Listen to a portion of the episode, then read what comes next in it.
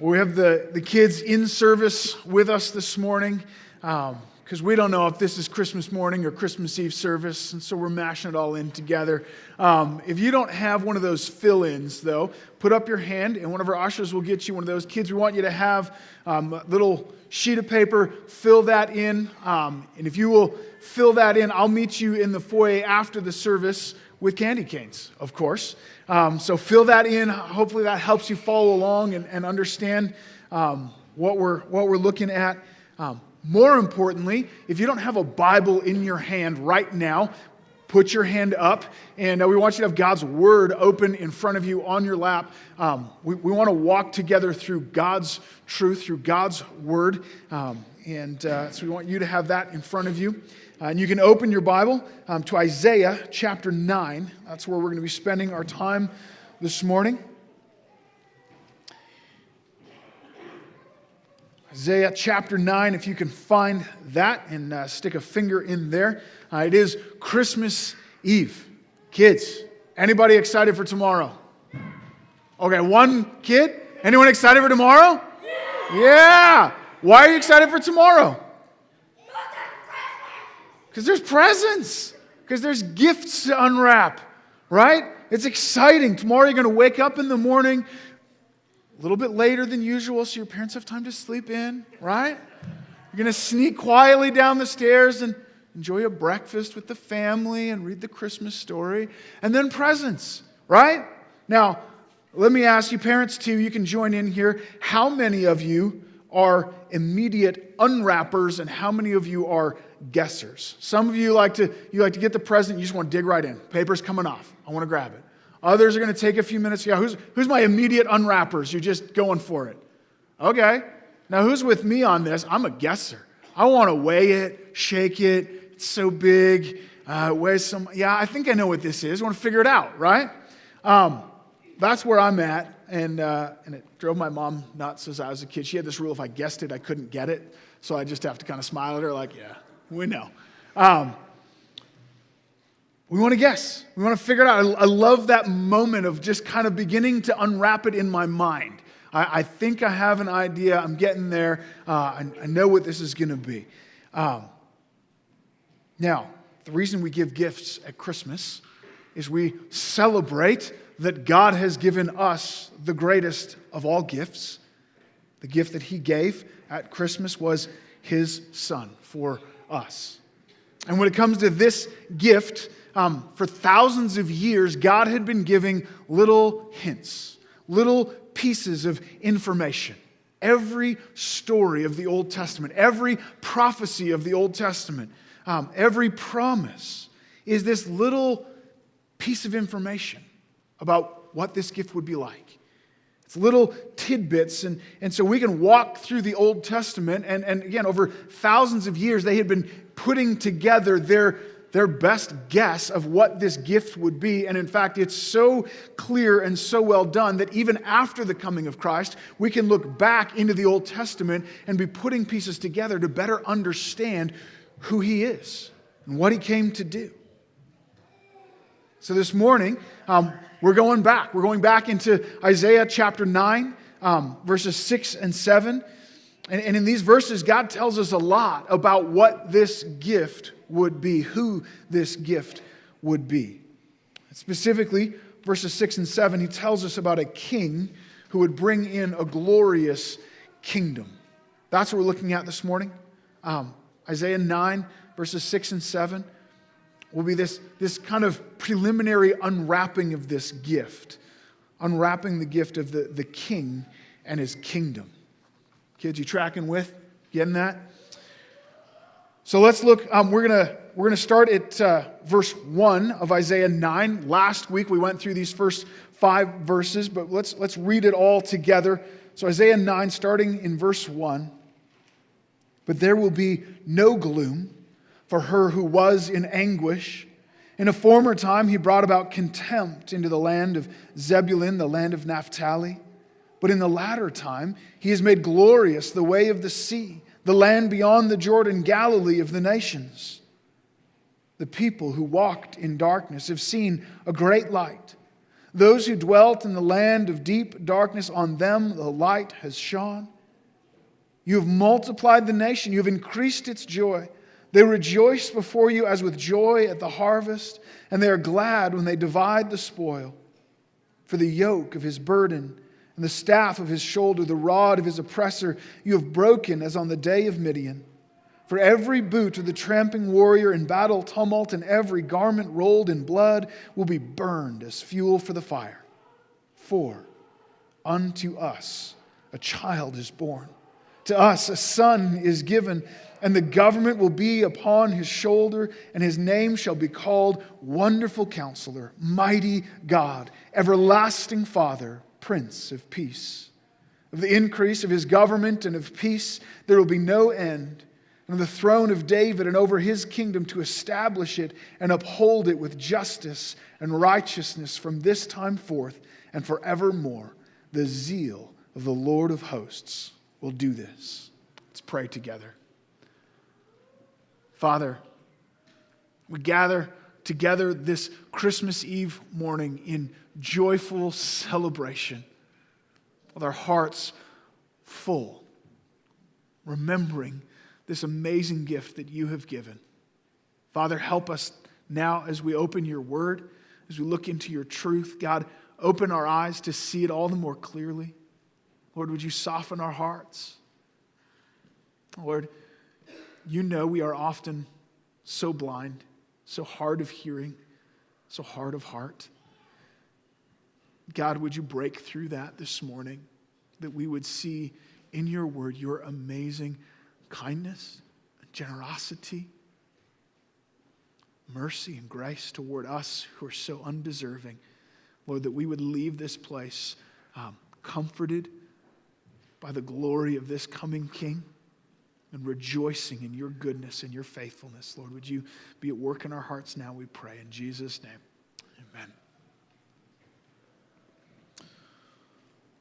Well, last week, we looked at verses 1 to 5 and we see what this coming king will accomplish, what he would do. He would bring his people uh, from gloom to glory. It's, it's kind of past tense. He's, he's going to free them from the darkness. Gloom to glory. He would come and, and rescue his people out of the darkness. This is amazing promise. I don't know if you've noticed, maybe you haven't watched the news your entire life or interacted with any other human being or paid any attention to your own heart, this world is a broken place. It's a broken place. There is darkness. Our own hearts and lives are, are corrupted and broken by, by our sin, by the sin of those around us, by the, the curse of sin in this world. And, and, and we live under the wrath of God.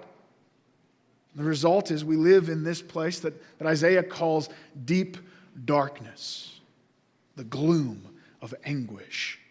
It's not very optimistic.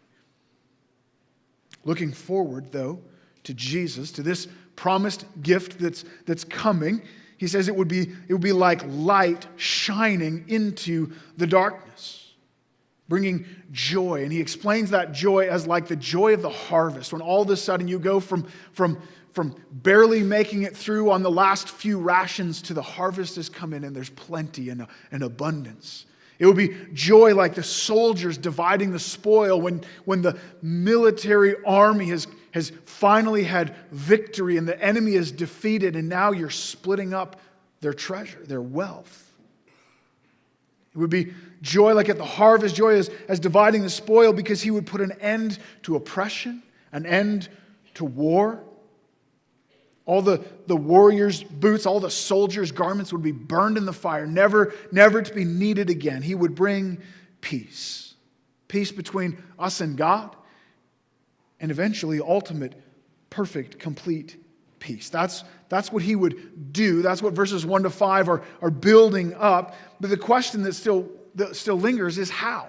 How is he going to do it? And, and the answer then comes in verse 6. That for there at the start of verse 6 is this cataclysmic shift in this prophecy. The question of how he would do it is answered by who he is. How he would do it, it's answered by who he is. So look at verse 6. And first, here we see who this child, this son, this coming gift will be. Here we begin unwrapping the king. Who is this king? For to us, a child is born. To us, a son is given, and the, the government will be on his shoulders. He, he'll be a ruler. He's going to be a king. Now, it's a little bit odd to say that the child, the, the baby, would be a king, right? we are so familiar with these verses, we, we, we miss some of the weird stuff because we're comfortable with it. But imagine being an Israelite with the Assyrian army on the horizon, this massive, deadly horde, and you're told, oh, there's going to be a baby king. Uh, that doesn't seem helpful. Um, this is odd. But the reason that's there is this, this idea of the child, the, the son, it's tying this promise in with the promises of the offspring that have been building already throughout the Old Testament. We read them uh, earlier this morning. John read uh, a few of them for us. That the, the, the, the, the woman would bear a son, an offspring, and that offspring would crush the head of the serpent. And then to Abraham, that through his offspring, the whole world would be blessed. And of course, and we'll see more clearly in a few minutes, the promise to David that one of his offspring would sit on the throne forever. This use of the word offspring or, or seed has been kind of building all the way through, tying these promises together. And so the, the language here of a child will be born, a, a son would be given it's tying it in with those promises. It's lumping them in together. It's building the, the continuity.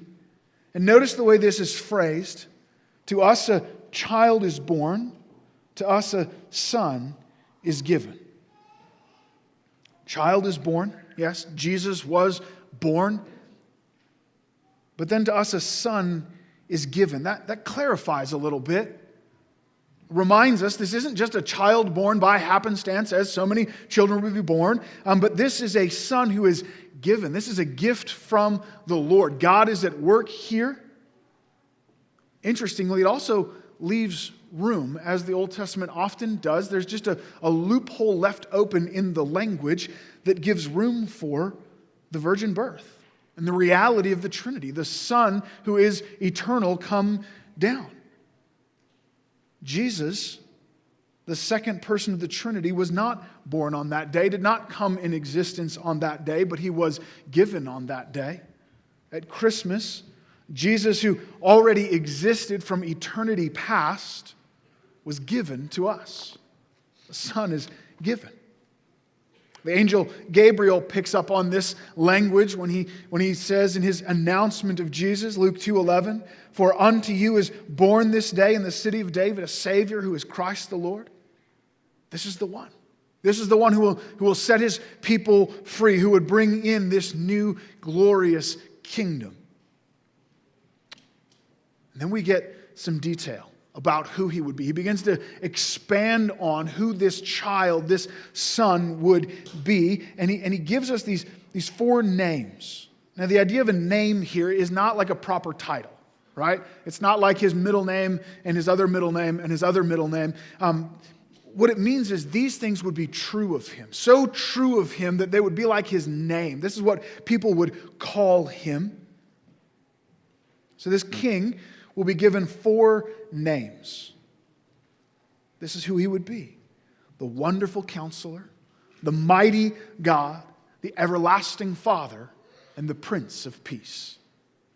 These titles are amazing. These are, these are mind blowing. We, we, could, you could spend weeks drilling down on, on each of these and just unwrapping more of who this king would be. And no doubt scholars and scribes through the ages did just that. Um, let's just take a few minutes and, and unpack each of these just briefly. First, this wonderful counselor.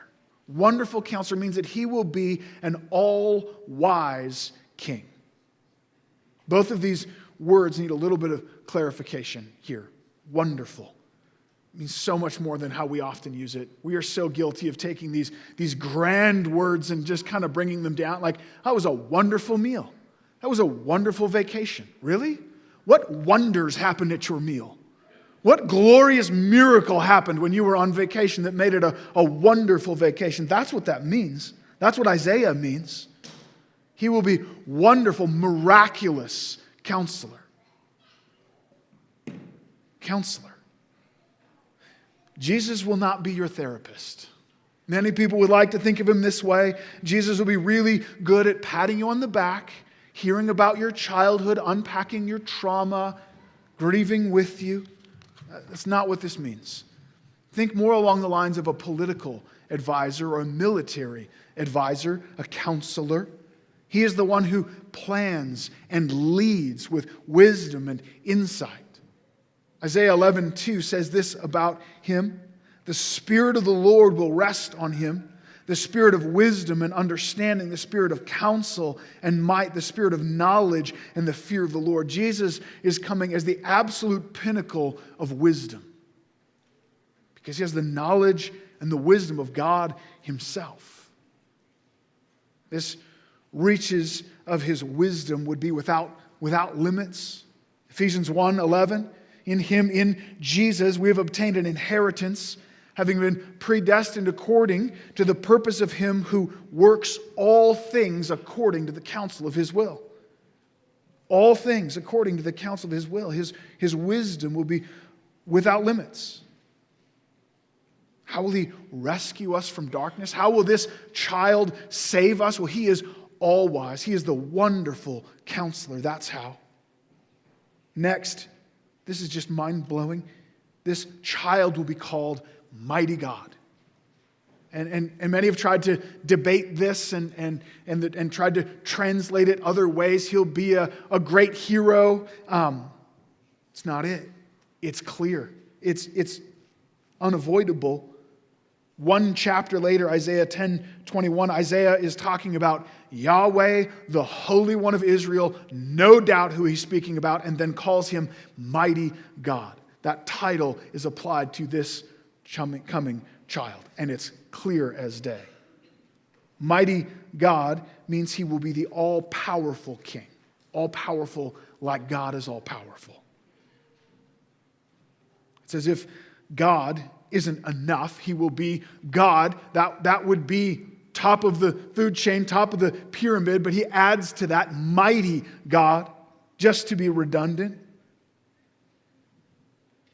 This would have been hard to understand for those first readers working through this. What does that mean? How is the child called mighty God? They, they don't understand the Trinity. These things haven't been revealed in clarity yet. How is this rescuer both a gift from God and mighty God? They would have been holding these things in tension, waiting for clarity to come. Course, of Jesus, Colossians 2 9 says, For in him the whole fullness of deity dwells bodily. Acts, uh, sorry, Hebrews 1 3. He, Jesus, is the radiance of the glory of God, the exact imprint of his nature, and he upholds the universe by the word of his power.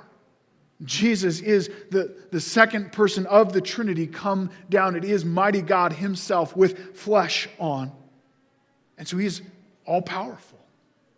He has ultimate power.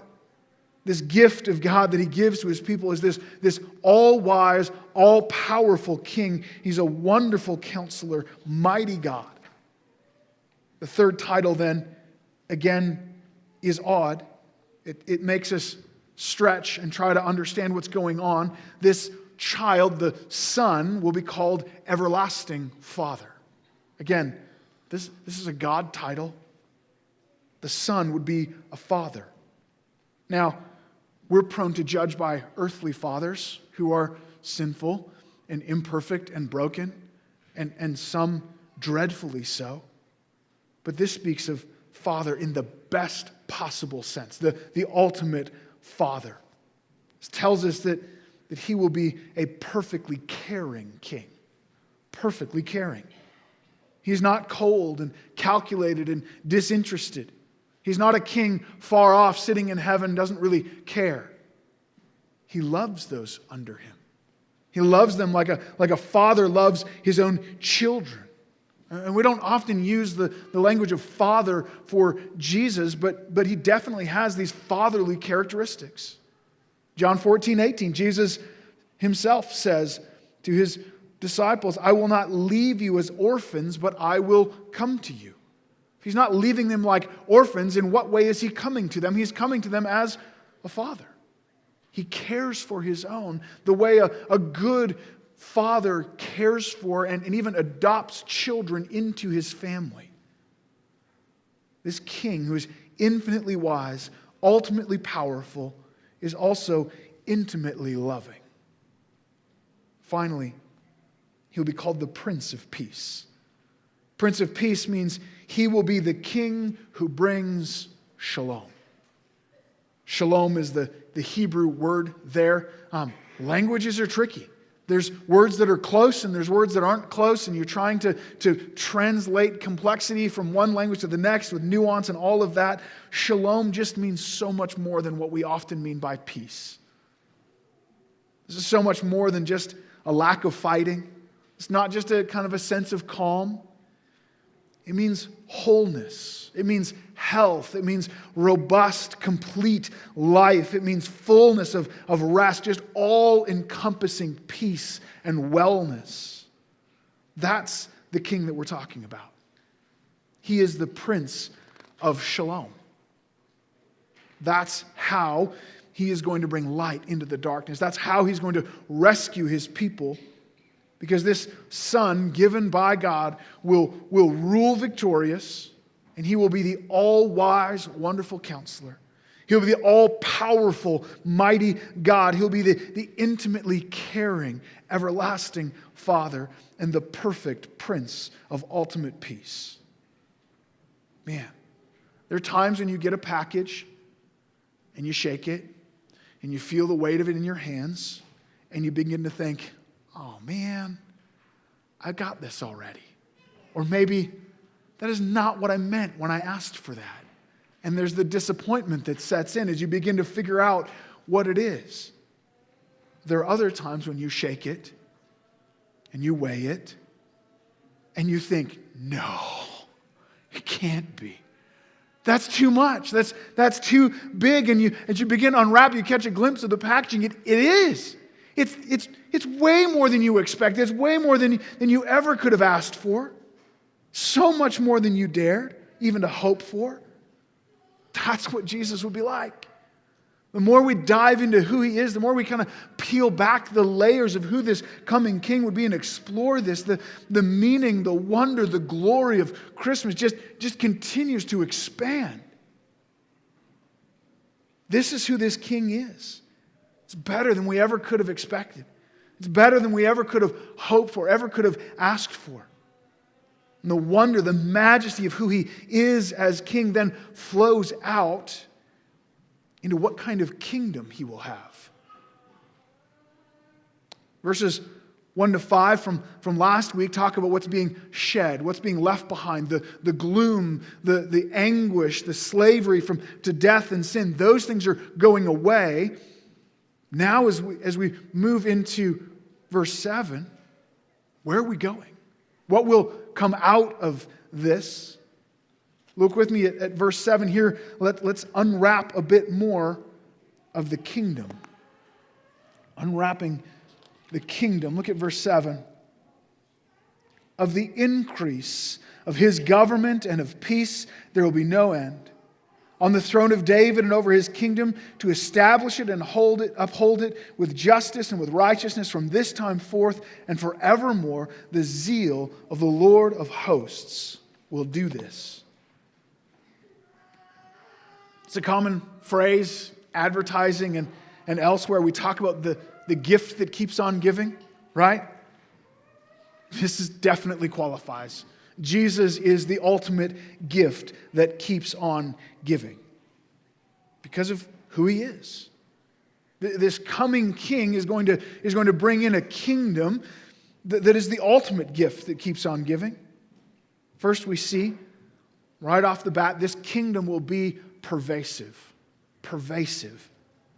Pervasive means everywhere. It'll cover everything. There, there will be no end. The, the increase of his government will be without end. Now, increase is a bit of an odd word there. Um, obviously, his kingdom will increase until it has covered everything, and then it won't continue to, to grow. Maybe expanse would be a good word you could use there. The kingdom of Jesus will not be contained, it will take over fully, completely. There will be no part of this world, no part of reality itself that will not be under this kingdom. Fully, completely, the, the reign of this king. Now, Someone asked me last week, after, after last week's sermon, um, when will these things be fulfilled? Like, when is this happening or will this happen? Um, and, and that's a fantastic question to just clarify as we, as we walk through this. Is this what happened at the first Christmas when Jesus was born?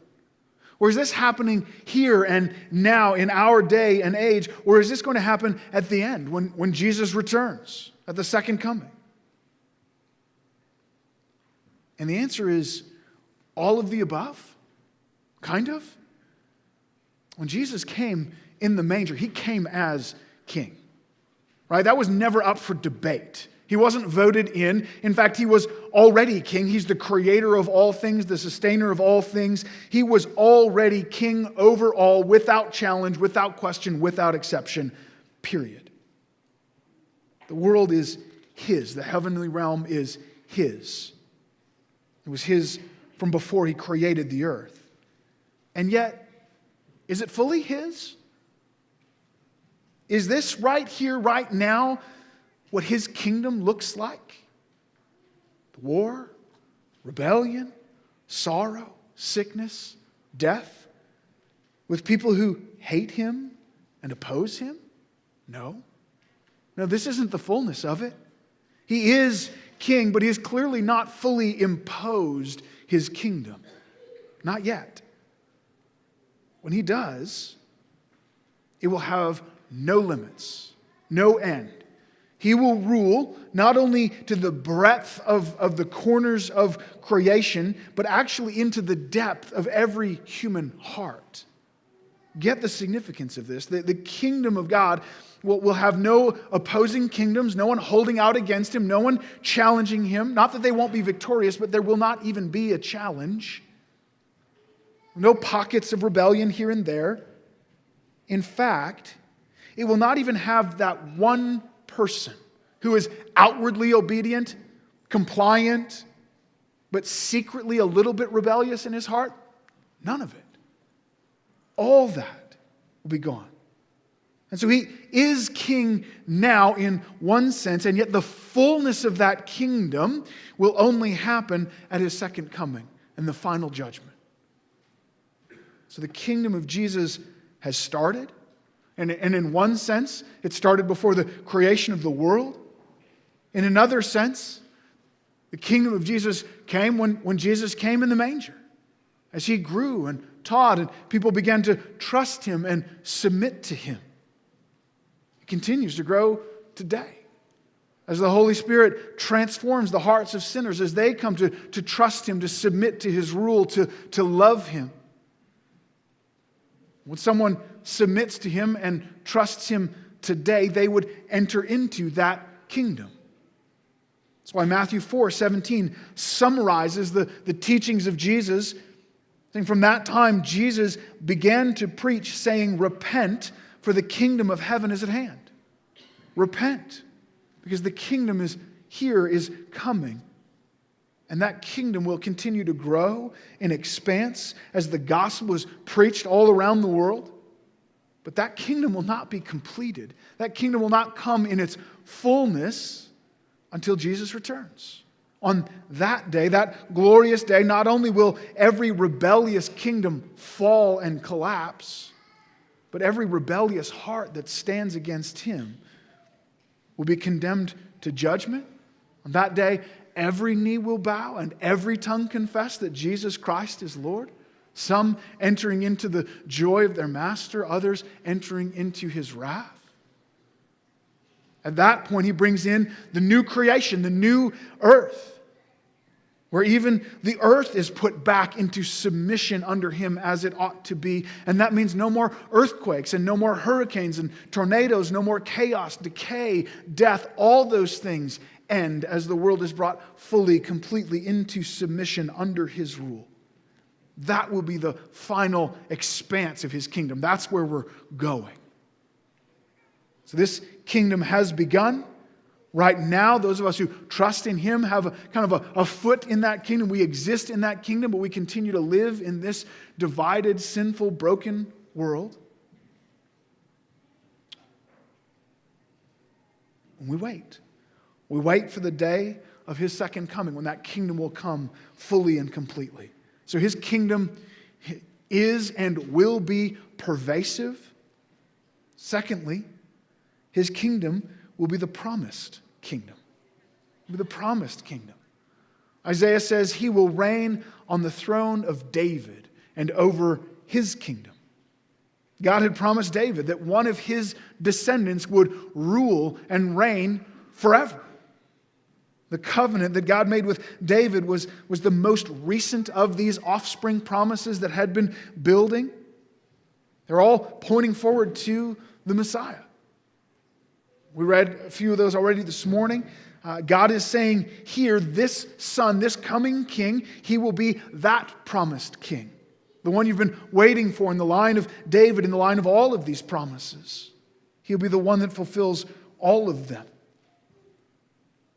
He will take up the mantle of David. He's going to rule like David did, actually, so much more than David did, but David was, was the best of the rulers of Israel. He ruled with, with justice and righteousness, brought prosperity and peace. Of course, we know David failed in many ways. This new king in the line of David would have none of that. It would be the kingdom that was promised. This ties it into to two other aspects. Thirdly, his kingdom will be perfect. The first line says the increase of his, not only his government, but of peace. There will be no end. Just like it will be pervasive in, in its complete stretch, it will be pervasive in complete peace. We're told here now that, that he will uphold it with justice and with righteousness. The kingdom of Jesus is a kingdom of perfection, complete justice, righteousness, ultimate peace. We are so accustomed, we don't even see it anymore. Every time we go to the polls to vote, we vote with our nose plugged, right? You just kind of cringe and endure it because I guess, I guess this candidate is slightly less horrible than all of the others. That's it. That's the best we can, it's the best we can put forward. And then we watch in the House of Commons or the Congress and we're like, really, guys? This is our best and brightest? This is what we have? Not Jesus, right? 1 John 3 5 tells us, You know that he appeared in order to take away sin, and in him there is no sin, there is no corruption. 1 Peter 2 22, he committed no sin, neither was deceit found in his mouth. That's Peter. Peter spent three years walking with Jesus, living with Jesus. Said, no, he never lied. He never sinned. Any of your friends say that? Your spouse say that about you? I doubt it. Can you imagine a political leader who's never told a lie? That seems like a stretch. These are not empty campaign promises. Jesus will be king, king who is all wise, all powerful, perfectly caring, the Prince of Peace. He's perfect. And so, of course, his kingdom will be perfect. Once again, let's look at when, where, how. Well, we have a taste of that right now, right? We, get, we have morsels off that table. Those who trust in Jesus today, we, we have peace with God. That's primary, that's, that's huge. Romans 5 1, therefore, since we've been justified by faith, we have peace with God through our Lord Jesus Christ because of his sacrifice on the cross. All those who trust in him are, are reconciled to God. To, today, we have peace with him. To a lesser degree, we're reconciled to one another As the church, we have, we have peace together amongst ourselves. Jesus said, They will know that you're my disciples by your love. Now, some of you are thinking, Really? Yeah, not perfectly. I'm with you, right? That's what it ought to be, but we're still sinners. We still live with that reality. So we struggle. We get, we get tastes of that as we pray together and worship together. We see glimpses of the unity that we have in Christ, though not perfectly. Sometimes it's faint, sometimes it's flickering.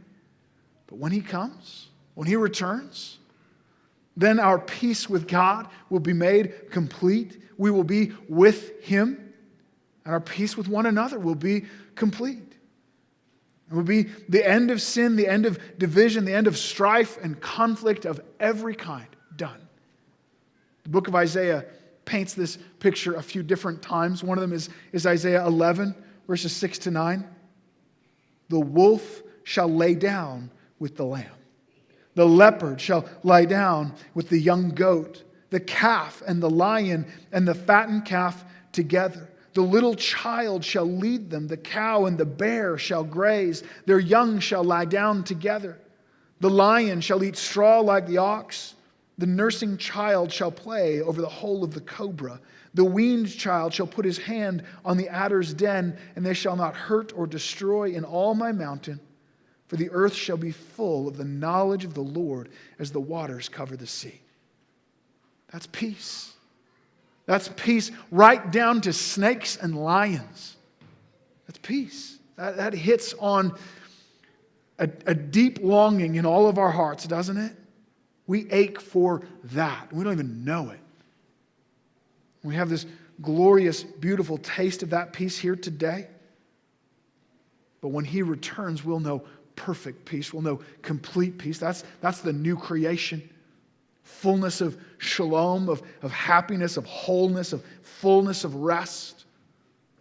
So his kingdom will be, will be pervasive. It will be the promised kingdom. It will be a perfect kingdom. His kingdom will be permanent. Permanent. Isaiah says, He will uphold it with justice and righteousness from this time forth and forevermore. It will be without end. This again is part of the, the promises to David that his son would, would reign on his throne for eternity. The angel Gabriel speaking to, to Mary, uh, the, the young virgin girl, he, he picks up on this language as well.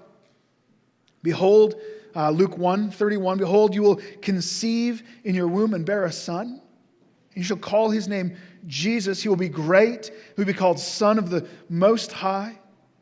And the Lord God will give to him the throne of his father David, and he will reign over the house of Jacob forever.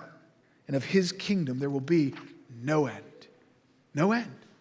We try to, we try to conceptualize that, and you think of no further, further, further, further, but, but you can't stop. It just keeps going. There will be no end. It, it, it breaks the mind.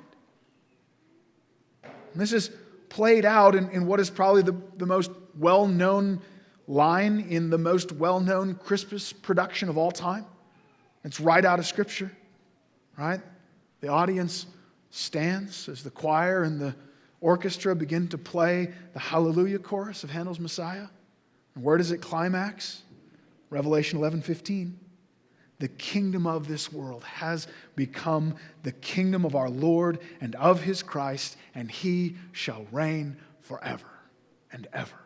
That's it forever and ever. Perfect, pervasive peace that will never end. That's a good gift. Once again, this kingdom has begun, it's started. And we get to enter it. Here and now, we get a, a taste of it. Jesus says, John 5 24, Truly, truly, I say to you, Whoever hears my word and believes in him who sent me has eternal life. He does not come into judgment, but has passed from death to life. Jesus speaks past tense. Those who trust in him have it. How do you enter that kingdom? You enter it here and now through faith in Christ. You have eternal life. And yet, 1 Corinthians 15, Paul reminds us that there is yet a transition that must take place. Verse 50, he says, I tell you this, brothers, flesh and blood cannot inherit the kingdom of God, nor does the perishable put on the imperishable. Behold, I tell you a mystery. We shall not all sleep, that means die, but we shall all be changed. In a moment, in the twinkling of an eye, at the last trumpet, for the trump will sound, and the dead will be raised imperishable, and we shall be changed. The, the kingdom of Jesus is not just a, a tweak on the kingdom of this world. It is not the imperishable, or not the, the perishable, it's not this flesh just kind of being tweaked. The, the, the perishable must put on the imperishable. Jesus returns the second time. The final trumpet will sound. Some will have already be dead, and those who are dead will be raised from the grave. Those who are alive at that time will be transformed, and we will receive immortal bodies, glorified bodies, eternal bodies, without corruption, without, without the twistedness of, of sin and decay and all of the brokenness. Most importantly, without death. That's the full entrance into that eternal kingdom. That's, that's coming on the horizon. And so we have, we have a taste of it. Now we have elements of it, though, though we see it only as, as like dimly in a reflection. But when he returns, we'll see it fully. We'll come into it fully. A kingdom that is pervasive, that was long promised, that is perfect, that is permanent. This is the amazing gift that came at Christmas. This is what the, the birth of this glorious king would mean for us. But finally, so importantly, this kingdom is given passionately. Passionately. Look at this last line and just try to wrap your mind around it. Just try to let this really soak in. The zeal of the Lord of hosts will do this. Imagine you're a child, child of a single mother who has remarried. And he's never said it in so many words, but you know her new husband he just doesn't like you. He doesn't want you around. He's cold, he's harsh, he's quick tempered. You've heard him fighting with your mom behind closed doors, and you know it's about you. She loves you, but to him, you're a burden. You're an inconvenience. You're an interruption. You're excess baggage that came along. Christmas comes and your mom reaches under the tree and brings out this big box, exquisitely wrapped, a big bow on top. And the moment she pulls it out, you see your stepdad's eyes roll. And he grumbles under his breath. Ugh. You open it to find a fantastic gift. It's, it's just what you've always wanted, but the whole time you're opening, your stepdad is half turned away, kind of glaring at you. You thank him and he, he says you're welcome, but, but he follows it up with a lecture. Do you know how much this is worth? You better appreciate this. You enjoy the gift, but it's tainted, it's twisted with guilt, right? Because it's given begrudgingly. How many of us have thought of God that way? How many of us have felt that way about our salvation? And it's 100% wrong. All of these things, this child that is born, the son that's given, the, the wonderful counselor, mighty God, everlasting Father, Prince of Peace, this pervasive, promise, perfect, permanent kingdom, was it costly all more than you could ever imagine? And yet it was given with God's passionate joy. It's the zeal of the Lord of hosts. That's what zeal means. This is his passion. This is his delight. God was not forced into saving you by Jesus who loves you. Jesus didn't find some loophole and get God into an armbar so that he had to forgive you. And, and so he rolls his eyes and, and does it begrudgingly. No. No. God planned your salvation and he loves it. The zeal of the Lord of hosts will accomplish all of this. That, that's a guarantee, by the way, right? The Lord of hosts, Yahweh of armies, the mighty one, has planned to do this, oh, he'll do it. He'll complete what he sets out with zeal to do, for sure. But more than that, it's a statement of his passion, his delight in it. 1 Timothy 1:11 speaks of the gospel of the glory of the blessed God. That, that word blessed there could, could just as well be translated happy or joyful. The, the, the, salvation message, the gospel, is the good news that comes from the delighted God. Zephaniah 3:17. I used to wrestle with this verse. I confess for years I avoided this verse and I didn't really know why. But it just didn't make sense to me. It was uncomfortable. I didn't get it. I used to think that think of God like that begrudging stepfather that I had just kind of been reluctantly let in, that He had saved me in spite of my sin, but He wasn't really happy about it. And this verse confused me and made me feel uncomfortable. This is truth. The Lord your God is in your midst, a mighty one who will save. He will rejoice over you with gladness. He will quiet you by his love. He will exult over you with loud singing. Is that the God you know? The God that exalts over you with singing? Think of this like in the, the Jewish culture. This is, this is like a fiddler on the roof kind of singing and celebration. There's a party happening. He's the one at the Christmas feast who, who, who, sings the loudest, who laughs the fullest, and, and, and is giving the most audaciously generous gifts to his children, overflowing with joy. Look at what he look at how Jesus speaks of, of the Father, the story of the prodigal son. Luke 15. The father said to his servants, Bring quickly the best robes and put them on him Bring a ring for his hand and shoes for his feet. Bring the fattened calf and, and kill it. Let us eat and celebrate. For this my son was dead and is now alive. He was lost and now is found. And they began to celebrate. Does that sound like a begrudging God to you? Does that sound like an angry old man who's been browbeaten into doing what he didn't want to do? Not at all. This is how God feels about the gift of salvation. My son who was dead is now alive. He was lost and now is found. Let's feast. Let's celebrate. The Father and the Son in perfect unity, passionately, delightingly planned and orchestrated and played out this extravagant gift. As we continue to unwrap it and, and recognize the depth and the breadth of it and realize, Lord, this is amazing.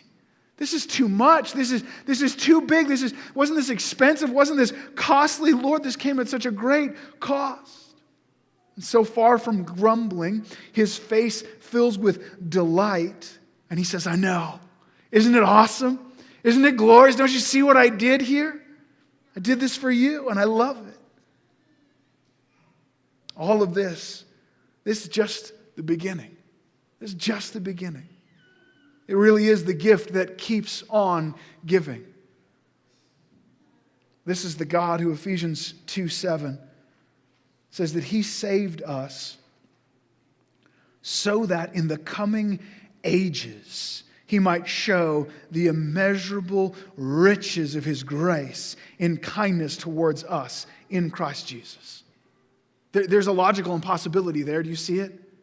For eternity, God will be proving the limitless, infinite riches of His grace. He's going to show the extent of that which has no end. And how is He going to do it? He's going to put it on display in kindness toward us who are in Christ Jesus. That's a good place to be. That's a good place to be. What else is there left for us to do? To humble ourselves before Him to receive this magnanimous gift with, with joy, to, to join Him in His joy with, with parties and feasting, with lights and, and music and gifts, to, to join the blessed God in His joy as we thank Him for His amazing gift to us. As we bring our service to a close this morning, uh, in a